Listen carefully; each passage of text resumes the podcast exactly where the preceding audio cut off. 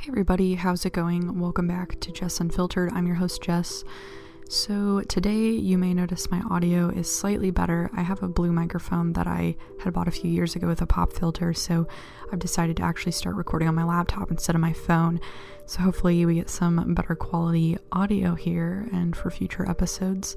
Um, but on today's episode, we're gonna find some Instagram posts and then just go ahead and read the caption underneath them. Um, sometimes those can be kind of funny and tone deaf. So now, after I've stated that, let's go ahead and jump right in.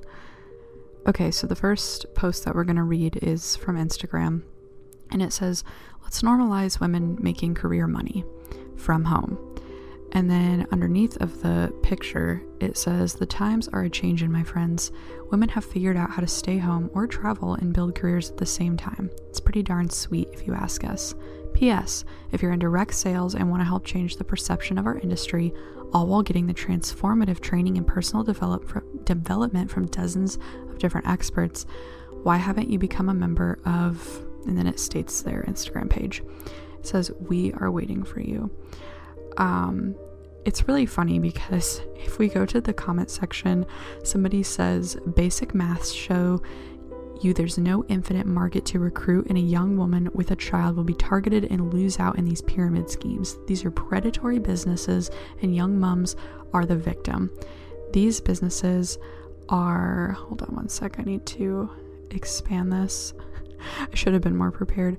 Um, it says these businesses are owned by rich white men, which honestly is true. Um, it's a man making money out of his out of this supposed supposed feminism. Young mums are easy targets and they use cult like recruitment to brainwash. This whole post shows how many have been brainwashed too. I expect I expect lots of comments telling me I'm wrong, but my economics degree, the research and lawsuits lawsuits will prove otherwise. I wholeheartedly support a woman making her coin, but I will not support schemes made by men that use a woman's want to stay at home and rear her child against her for their monetary gain. Um, honestly, shout out to this this girl. Um, it sounds like she's not from the U.S. because she said "mom" like M-U-M, and we don't say that here. um, yeah, she pretty much just hit the nail on the head with that. I think. Um, I mean, she's right. You know, basic math. The Federal Trade Commission, actually, which is um, in it's United States. It's called the FTC. Anyway, um, they actually did a study and it was like 99 point something percent of all people who join an MLM actually um, either lose money or don't make money. So, uh, you know, a lot of these income statements from like Arbonne or It Works, etc., will say like, oh, you know, our our people in this category make two hundred dollars a year or ten thousand dollars a year. But what that does not take into consideration is um, the money that these women are quote investing back in their business, which isn't even an investment. It's just um, women spending money on the products that their company sells um, because you know they're the the targets here. They're the ones that the companies actually want to get to buy the products. Um, they're the real money makers. so yeah, that uh, the FTC, like I said, did a study and found that when you take that into consideration, you know, women buying the company's products back, 99 point something percent walk away with zero dollars in profits or sometimes in the negatives, um, which is very often. So, uh, yeah, and th- this is true across the board with any MLM, whether it's uh, Tupperware, which honestly I didn't even realize until a few minutes ago that actually a couple seconds ago that it was even an MLM. I feel like I've heard that before. Um, but but yeah, I, I don't know. Tupperware was so popular back in the 90s and early 2000s, I feel like, and, and that's kind of, at least in the US, what we say for, you know, plastic containers. We just call it Tupperware, um, even if it's a totally different brand. Um, so anyway, Arbonne, um, Herbalife, Nu Skin, Advocare, Amway, it's like 99 point something percent of people either make zero dollars or lose money. So when these women, you know, make these posts that are like, let's normalize women making career money from home, it's like, okay, but when less less than 1% of these women make money from home, like I think your chances are probably higher buying a lottery ticket. Like I've bought a lot of $1 lottery tickets and walked away with $2 and I probably in my entire life have spent less than $100 on these lottery tickets. Um I, I don't know, I just I feel like I, I can look up the actual numbers on this maybe in a future podcast to confirm, but um I feel like you are less likely to actually make money from an MLM than you are from a scratch off. Like, um, and, and you would never tell somebody, like, you would never, you would never be like, let's normalize women making career money from home. And you would never be like, oh, yeah, you can do that by, by going to buy a lottery ticket. Like, you would never say that. And yet you're telling them to do that with an MLM. That's what doesn't make sense. Like, your odds are 99% that you're going to fail. And when I say fail, I mean not making money. So, um, yeah, it's just, it's pretty ironic because you would never tell a woman to, you know, oh, go be empowered, go play, you know, go play your local lottery, go, go buy a scratcher. like you would never do that. So how is it, how is it okay with an MLM? Just because you're selling products, your odds of like making money are exactly the same. Actually, they could be worse. Um, like I said, I'll look up the official stats on that for a future episode. Um, so I actually ran across an Instagram Reels video last night, and I have been trying to search for it, and I cannot find it. Um, so I won't be able to play the actual video, but I'll kind of sum it up for you guys. So this girl was talking about six reasons why she joined an MLM, and she was one of her reasons was she was talking about how she went to nursing school and she was feeling so unfulfilled in life and just, you know, really wanted to make a difference. And so she joined, um, you know, a pyramid scheme. And it was just so funny because this whole video, you know, she's like, oh, well, what if you're a nurse and, you know, you there's a nurse next to you who's not working as hard and you guys are still making the same amount of money? You know in in, in network marketing or in MLM you get paid based on how hard you work. And the whole time I'm like watching this video and I'm like this is like the most tone deaf thing I have ever watched in my entire life. Like first of all being a nurse is very respectable. Like, I have a lot of respect, especially with coronavirus, like for people who are in the medical field. You know, nurses, I, I have family members who are nurses who literally clean bedpans from elderly, like, elderly people's bedpans. Like, you could never pay me enough money in the world to do that. And yet they take generally starting out less than six figures, which I mean is a lot of money. Don't get me wrong, you can make good money nurse, you know, being a nurse, but you know, a lot of them don't do it for the money. They do it because they care about other people and they want to help them. And the fact that this girl's like sitting here and she's like, "Oh, well, you know, I want a more fulfilling life than that. I want to sell you know supplements and uh, makeup it, she was it was an arbonne girl um, but she's like i want to sell for arbonne it's like what? Like, no offense, but um, I mean, apart from the fact that Arbonne and other MLMs are very damaging to vulnerable females, um, you know, as we just talked about, 99% don't make money. It's like, you really like you really think that being a nurse is unfulfilling and that you're making a bigger impact selling pyramid scheme products like i was just like this is the most ridiculous thing i've ever heard in my entire life um, it's not, but it's it's on the list, you know, of most ridiculous things. I'm sure I've heard worse. Um, anyway, so fast forward, she started talking about how she's like, oh well, you know, in an MLM, you get paid according to how hard you work, and I'm like, yeah, that's most jobs. Like in a perfect world, that would be every job.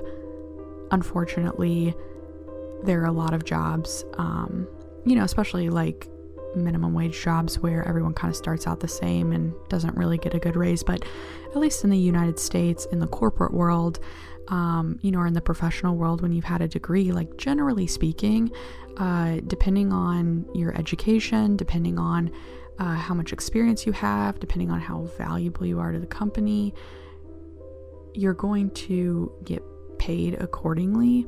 Um, obviously like it's not a perfect system there's always going to be people making more than you who don't deserve it but you know in general you're going to get paid according to what you're worth in general. And so for her to be like, "Oh, if I'm working harder than the nurse next to me and we make the same amount of money." I'm like, "That's not that's not how it works though. Like if you work harder, you could get a promotion at the hospital or wherever you're a nurse and then you can make more money. Like I don't I don't understand. And second of all, you know, if you're going to take care of people for the money, um you know, maybe your your intentions should uh, be in the right place and you should want to be a nurse to help others and you know the fact that they make good money is great but i don't i think if you um, want to make good money uh, and you don't care about helping other people if that's kind of not really a reason why you want to be a nurse i don't really know if nursing is your calling anyway um, but yeah i just I, I found it really funny because she's basically saying that everyone in the corporate world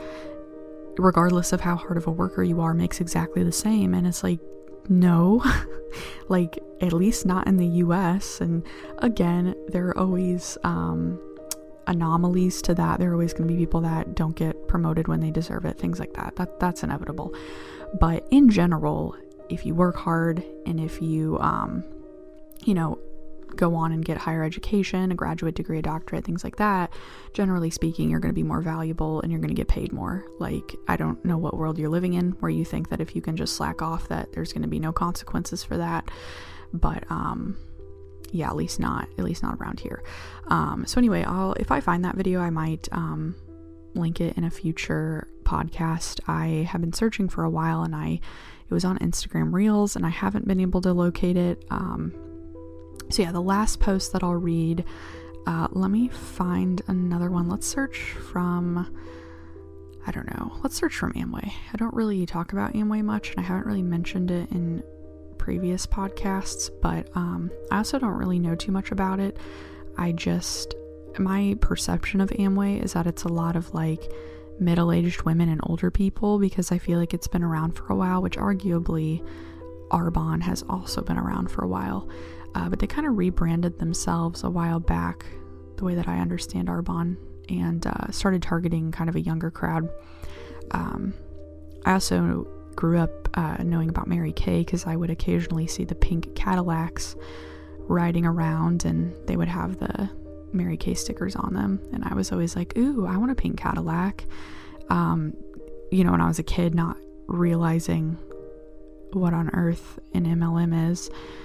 So, I'll be honest with you guys, a lot of these Amway posts are actually not in English, and um, unfortunately for me, I can only read in English.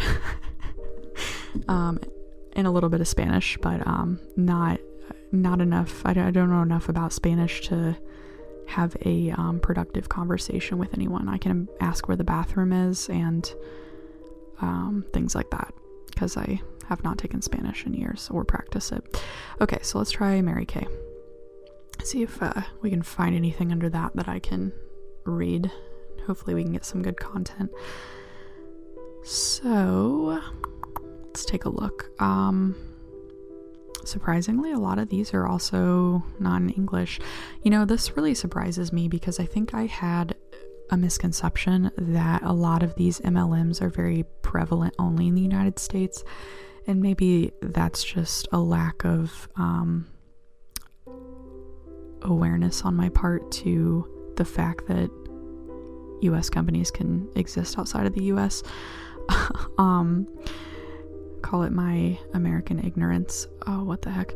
Um, yeah, I.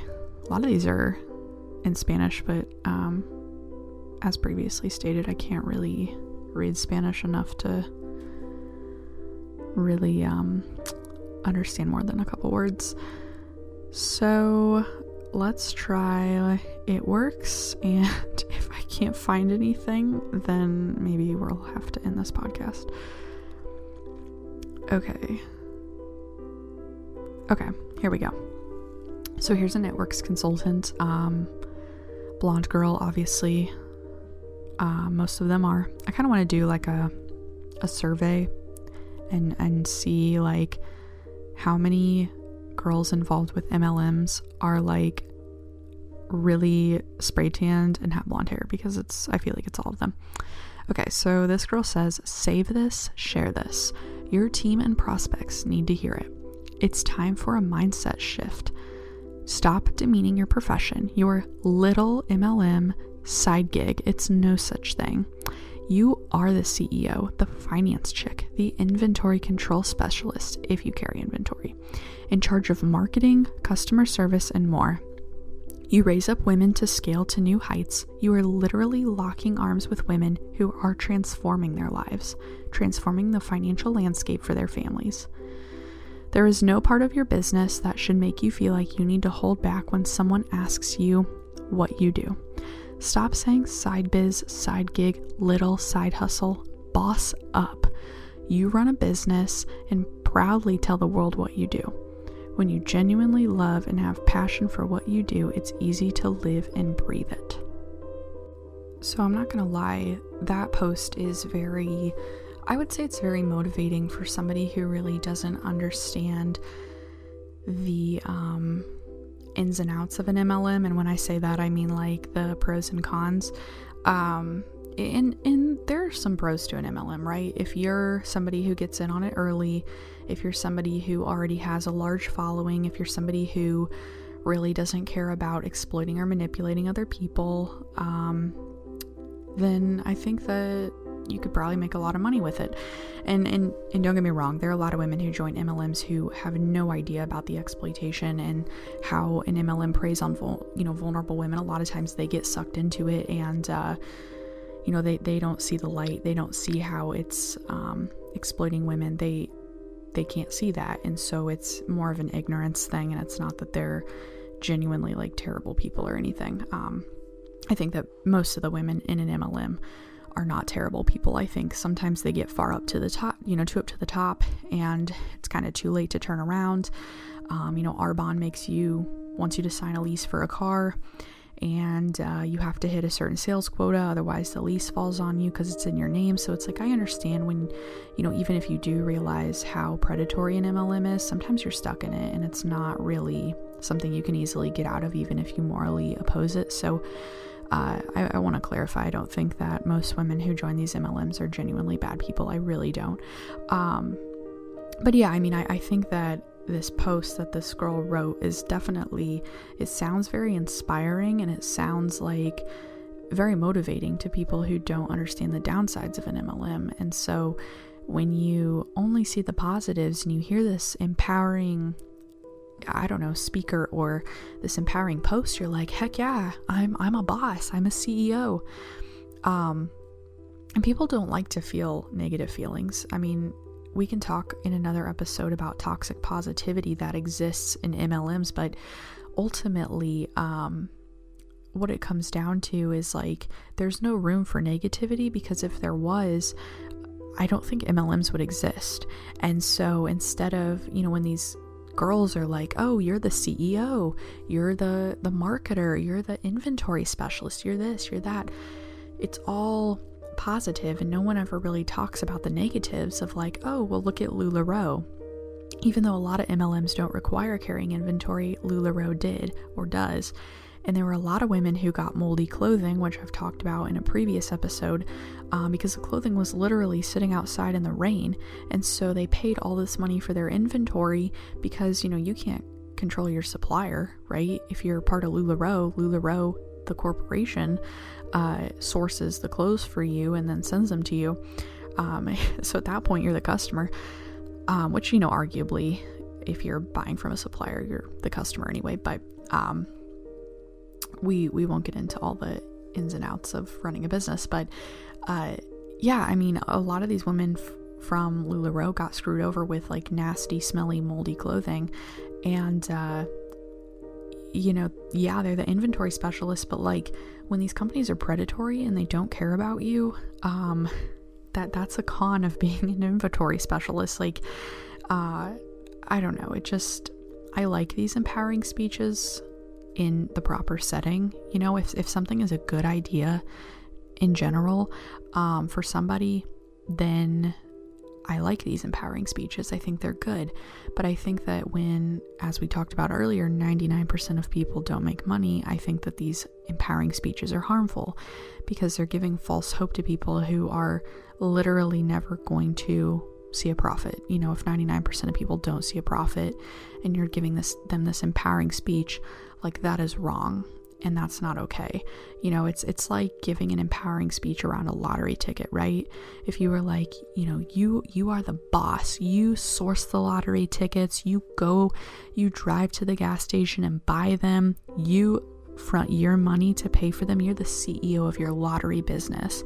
And then you just like sit there and scratch off, you know, you do the hard work and you scratch off your lottery tickets. Like if you have a 99% chance of losing money, like or or not making money like don't you see how ridiculous that sounds like that's how this stuff sounds to people who can see the downsides of an MLM but when you can't see the downside of an MLM or when you're um, surrounded in this bubble of toxic positivity and, and no negativity can break through and no reality check can break through then it just you know this sounds really empowering when girls make these speeches on Instagram. And of course they're all like beautiful and they have these lifestyles with you know nice things. They have clear skin and nice cars and great hair. And you're like wow i could be like that one day. And it's like okay well chances are a lot of them probably had this before they joined the mlm i know the people that i know in in real life who have joined mlms you know a lot of them are pretty well off um, or were before they joined the pyramid scheme so they kind of give people false hope when they present their lifestyle as if the MLM got them there, when that's not really reality. Um, I think one of my biggest pet peeves about MLMs is a lot of the girls who do start out kind of ahead in life. You know, maybe they have wealthy parents, or they had a good upbringing, or they already have a really good job where they make good money. They a lot of girls will kind of twist that and present that as if the MLM got them all of those things when in reality, you know, maybe it came from the, their parents or, you know, some other source, their husband or um, their career at a nine to five. Uh, or all of the above, you know, but they present it as if the MLM gave them those things. And so a lot of women look to that and are like, wow, I could be like that. And so a lot of vulnerable women who aren't doing so well financially join. And a lot of the women I feel like who are already financially good um, can probably do pretty well off of it, right? Because they're selling lies, they're selling a false lifestyle, they're, they're selling this idea that you can be like this one day if you join the MLM. And so it, it, it's it's kind of um, deceptive, you know? And so I have no doubt that those women probably do, on average, better because they can fake the, you know, they, they can afford to fake it until they make it, whereas more vulnerable women who, you know, don't have that kind of uh, financial situation set up for them already, they can't really afford to fake it until they make it. And so they just fall flat on their face and then they quit. Um, but I digress. Uh, we've hit our time limit for today. well, there is no time limit. Um, but no, I uh, am going to end this podcast today. I want to talk about po- toxic positivity. I just don't have enough, um, I guess, examples surrounding it yet to really form my thoughts for a podcast. Um, I, I know that I think that it's toxic, and there are a lot of authors and speakers out there that I've heard at um, conferences. You know, I've watched YouTube videos of them talking and hearing the things that they say, but I want to write down some specific examples so I can bring them up in in the next podcast that I do. Um, but yeah, thanks so much, guys, for listening, and be sure to tune in to future episodes for more anti MLM content. Thank you.